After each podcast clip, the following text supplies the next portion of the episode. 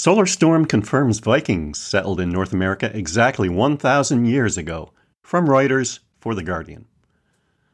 Long before Columbus crossed the Atlantic, eight timber framed buildings covered in sod stood on a terrace above a peat bog and stream at the northern tip of Canada's island of Newfoundland, evidence that the Vikings had reached the New World first. But precisely when the Vikings journeyed to establish the Meadows settlement had remained unclear until now. A new type of dating technique, using a long ago solar storm as a reference point, has revealed that the settlement was occupied in AD 1021, exactly a millennium ago, and 471 years before the first voyage of Columbus. The technique was used on three pieces of wood cut for the settlement, all pointing to the same year. The Viking voyage represents multiple milestones for humankind. The settlement offers the earliest known evidence of a transatlantic crossing. It also marks the place where the globe was finally encircled by humans who thousands of years earlier had trekked into North America over a land bridge that once connected Siberia to Alaska.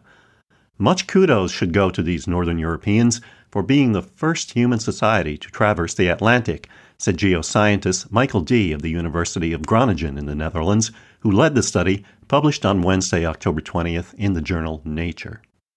The Vikings ventured through Europe, sometimes colonizing and other times trading or raiding. They possessed extraordinary boat building and navigation skills and established settlements on Iceland and Greenland. I think it is fair to describe the trip as both a voyage of discovery and a search for new sources of raw materials, Dee said. Many archaeologists believe the principal motivation for them seeking out these new territories was to uncover new sources of timber, in particular. It is generally believed they left from Greenland, where wood suitable for construction is extremely rare.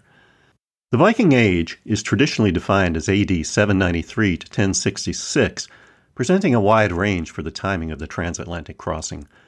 Ordinary radiocarbon dating, determining the age of organic materials by measuring their content of a particular radioactive isotope of carbon, proved too imprecise to date aux which was discovered in 1960, although there was a general belief it was the 11th century. The new dating method relies on the fact that solar storms produce a distinctive radiocarbon signal in a tree's annual growth rings. It was known there was a significant solar storm, a burst of high energy cosmic rays from the Sun, in AD 992.